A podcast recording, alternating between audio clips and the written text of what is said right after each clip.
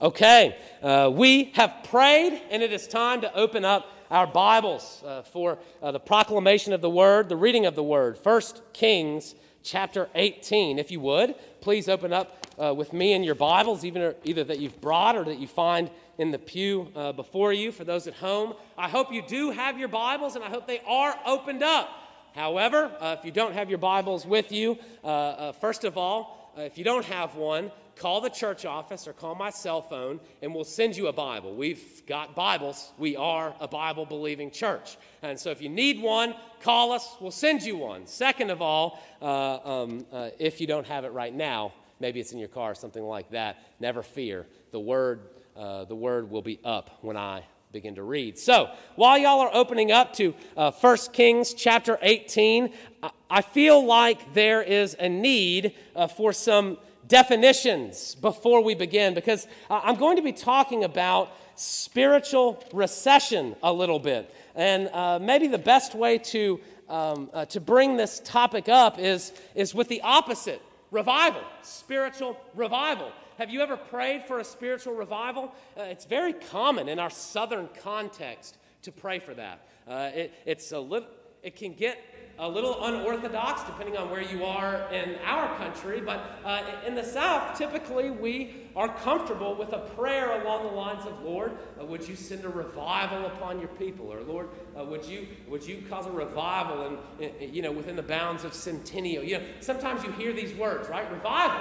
And that is where whew, the Spirit blows in strongly and mightily and begins to stir within our hearts, and the people of God are uh, wrought spiritually asunder, and their sin becomes quite apparent. But at the same time, we begin to see the gospel of Jesus Christ so clearly that we can't help but begin to rise up and proclaim the word, and more people believe. And as the Spirit is working, it takes hold usually of the community or the city right? Maybe y'all are familiar with revivals. Uh, there is something else that you're familiar with, but we don't like to talk about, and it's the opposite. It is recession, spiritual recession. And it is my pastorly opinion that we, and I don't just mean centennial, I, I mean uh, our church and our nation, those outside of the church, even. We in this country are in a spiritual recession. That is, the Spirit has recessed from us, and we find ourselves with a close to stony heart. Sometimes, and this might be pastoral weakness, maybe not. Uh, it's, a, it's at the very least sobriety. I might pray something like this Lord, I pray for a revival but I would take normal. I would take normal. Have y'all felt that? It's easy to see outside of the church, right? Now look at the ethics. The ethics is a great example of where America started and of where we find ourselves now. Uh, whether you believe it was Christian, totally ethics that America was founded on, they were at least closer then than they are now, guaranteed. Just look around, look on the news, look at the most conservative place you can find, and see how biblically liberal they are. That's tough. What is the church to do? What about inside the church? What does it look like there? What does our Bible study become? What does our proclamation of the word become? When did singing God's word become not cool? Talking about our Psalter, right? Uh, Centennial, by the way, sometimes made fun of because we sing psalms. what? What does that even mean? Uh, it's God's Word. That's tough. But what does it mean? I think it means we're in a spiritual recession. And we actually see the very same thing in Israel in 1 Kings chapter 18. Uh, 1 Kings chapter 18, by the way, just to set your uh, mind in the context, we find ourselves with Elijah. Uh, but as I mentioned with the children, uh, we kind of take the lens off of Elijah by the Holy Spirit and zoom right in on a man named Obadiah. And uh, Obadiah finds himself in a non believing country, in a non believing government, serving under uh, probably two of the most non believing people in the known world at that time. Okay? And Obadiah a faithful man believing in God is sitting squarely in a spiritual recession doing faithful ministry. That's our main point, and I want us to see it with clarity this morning. God allows for faithful ministry in a spiritual recession. An important word for us. Let's pray for the reading of God's word, and then we'll read it. Heavenly Father, Lord, would you bless the reading of your word by your Holy Spirit? Would it take and hold us and seize us, grip us, Lord, and as we as we hear this word and as we hear it proclaimed, Lord, I pray that we would come away wiser, uh, not because of Jeremiah the fool, but because of you, the all wise one, working through your word. May you do it, Lord, in Jesus' name. Amen. This is 1 Kings chapter 18. We'll start in verse 1 read through verse 6. After many days, the word of the Lord came to Elijah in the third year, saying, Go, show yourself to Ahab, and I will send rain upon the earth. So Elijah went to show himself to Ahab. Now the famine was severe in Samaria. And Ahab called Obadiah, who was over the household. Now Obadiah feared the Lord greatly. And when Jezebel cut off the prophets of the Lord, Obadiah took a hundred prophets and hid them by fifties in a cave and fed them with bread and water. And Ahab said to Obadiah, Go through the land to all the springs of water and to all the valleys. Perhaps we may find grass and save the horses and mules alive and not lose some of the animals. So they divided the land between them to pass through it. Ahab went in one direction by himself, and Obadiah went in another direction by himself. The grass withers and the flowers fade, but the word of the Lord, this word right here, the first six verses, remains forever. Uh, sometimes we can skip over these verses because we're thinking, no, no, no, no. We've got to get to Elijah, right? You're preaching a sermon series on the life of Elijah.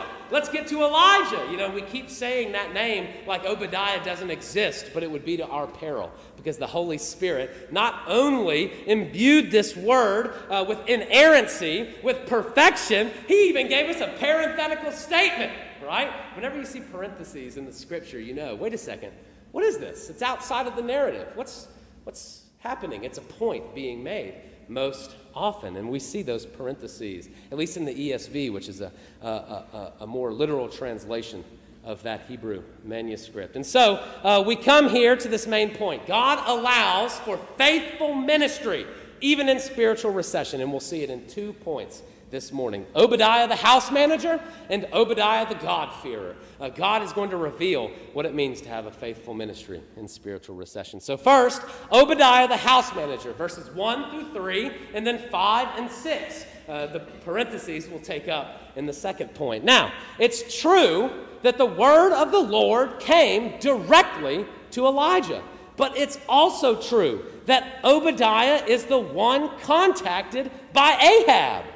Obadiah is Ahab's house manager, after all, which affords him close connection and continued relationship with the one that Elijah is seeking, right? Obadiah's just got him. He can knock on Ahab's door anytime. He is the manager of the house. Again, Elijah certainly has a strong part to play in God's plan. It's written across the word. Uh, we see it in, in, in great clarity, and we'll continue to see that but so does Obadiah. In fact, Ahab's trust in Obadiah and Obadiah's faithfulness, they play an integral role in God's continuing plan here. Remember, uh, this is where uh, the uh, drought is still on the land. Remember, Elijah, if you, if you recall the story or if you've been with us during this sermon series, Elijah said, No rain.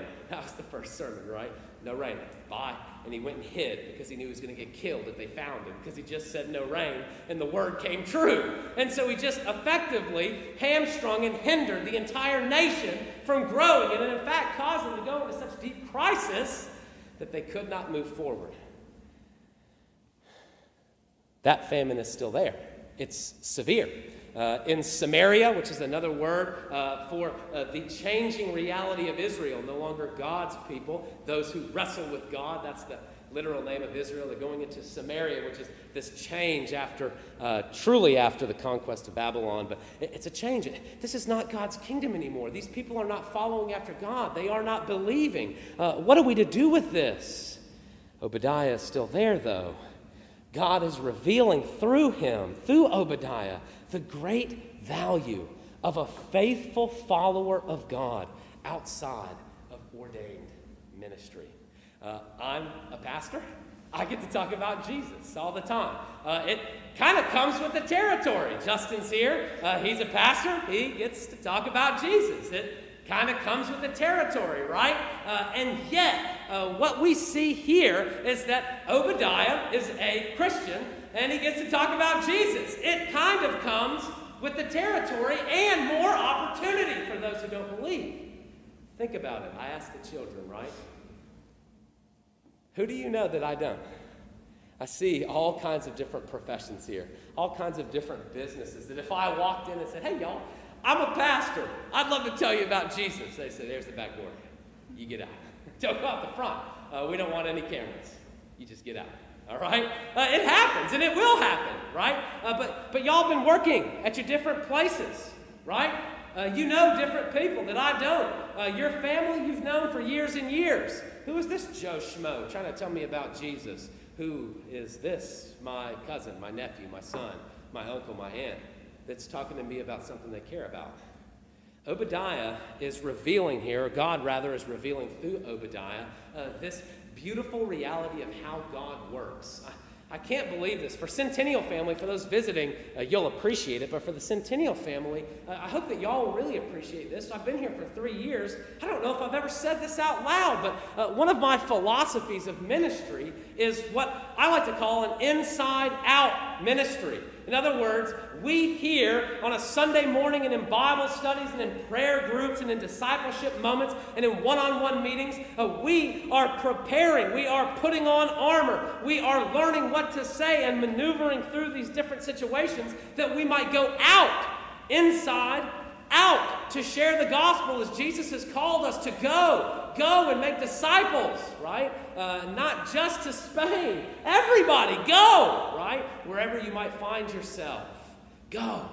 Uh, that, this inside out ministry defines uh, the majority of the things that I do. When I think about it, I feel like I probably should have said that much earlier in my tenure here, but maybe it was obvious and plain as we have been moving together as a church family, growing and moving just in that way inside, out. Obadiah is revealing this. God is revealing it through Obadiah, a faithful follower of God outside of ordained ministry. Oh, well, I'm not a pastor. I don't know if I should be talking about that. Of course you should. Of course you should. We believe it, don't we? You're here with me, aren't you? It's what Jesus has commanded, isn't it? even in the terribly idolatrous and unethical land of Israel, not America, but we could replace it with America very easily. Even there in Israel at that time, God allows for faithful ministry. The same is true today. The same is true for us. We can see that even more clearly as we take up this, this parenthetical statement, this, this second point that not only is Obadiah a house manager, not only is he living this life uh, uh, of faithfulness within this, uh, this uh, spiritually recessed place, this country and household, we also see explicitly that Obadiah is a God-fearer, verses 3 and 4. Obadiah, the house manager, is able to have a faithful ministry in a spiritual recession because he's a God-fearer. If you're looking for a good example or a definition of what a God-fearer is, I think actually Jonah 1 gives a pretty good uh, depiction of it, a picture explanation. Uh, if you recall, Jonah, uh, he was supposed to go somewhere, he ran the other way. And as he ran the other way, uh, God actually did that on purpose because he had some sailors that he wanted to save.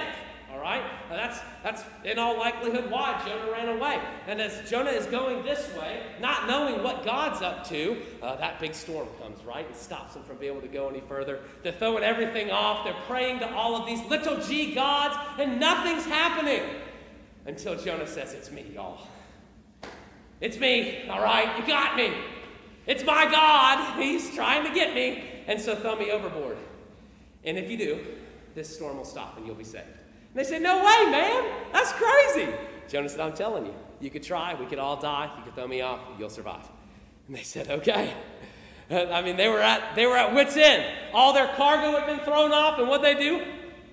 They threw him right off The fish, of course, takes care of Jonah, he goes on his merry way. But something else happens on the ship. The sailors come to faith. The storm ceases, and the sea is still. And they feared a great fear, is what the Bible tells us. They feared the Lord. They believed. They saw who God is in all of his magnitude, and that he is willing to bring a storm against a prophet, and then that prophet is willing to talk about this God, even when he's pushing against him. And in that moment, they believed. They believed and they were changed forever. Isn't it incredible? The fear of God, recognizing who God is and what He is doing. That's the gospel, right? That's the gospel. That, that God would send His Son. His Son is God, by the way, Jesus, fully God and fully man. He takes on flesh, right? He's perfect, unlike us. We are imperfect. Jesus living this perfect life in perfect flesh, not just for himself so he can say, hey, I did it he goes straight to the cross for his people. It's the gospel of Jesus Christ. That's why it's good news. It's because he does something for us. God does something for us. And in that moment, we become God-fearers because we see just how far God is willing to go. He'd give up his own son for us. Incredible. Incredible. We see the gospel playing out. A God-fearer is Obadiah. There is a huge difference between a believing house manager of Ahab and an unbelieving house manager of Ahab. And the difference plays out in the faithful action that follows. To put it another way, it's the difference between fearing God and fearing the world. Think about it. What does an unbelieving house manager of Ahab do when Jezebel cuts off the prophets of the Lord? What's an unbelieving house manager do? Jezebel's cutting off the prophets of the Lord in Israel. Well, speaking from a worldly point of view, it's all reward, no risk. All right, this is my chance to rise up, make a little money, get a little respect, have good standing with Ahab and Jezebel. Jezebel is Ahab's wife, by the way. Uh, uh, I'll, I'll have respect and I'll have job security for the rest of my life. All I got to do is kill these people. Uh, I don't believe this stuff anyway, so it'll be easy peasy. We'll cut them off, take care of them. That'll be done. All reward, no risk for me. So, why verse 4 of our text? When Jezebel cut off the prophets of the Lord, Obadiah took a hundred prophets and hid them by fifties in a cave and fed them with bread and water. Think about the repetition. Not only are you the house manager, not only are you pilfering bread and water during a famine, right? When, when people, you know, in, in times of plenty, think, ah, what's a few loaves of bread? Somebody maybe wanted an extra one. In famine, where, where they are worried about the donkeys and the horses dying and, and not just dying, right? They're going to try to kill them so they can eat them so they can survive, right? In this time, Obadiah, the house manager, risking life and limb, takes that bread and water straight to the prophets of the Lord that he hid in some caves. Can you imagine the intense stress that goes into something like that as you're playing this out day in and day out in the household of Ahab? Whoa! It is much more stressful than maybe you thought when you read that verse. Why? Why? It's because Obadiah feared the Lord greatly. It's because Obadiah was not a Jezebel fearer. He was a God fearer. He served the Lord, and therefore, spiritually speaking, it's all reward and no risk for him to hide the prophets of the Lord. Don't you see it? It's flipped on its head, right? It's flipped. All the risk would have been to cut them off, and there would have been no reward there for the God-fearer. It's flipped on its head. Risk and reward. But where is your reward? And where is your risk? Where is it?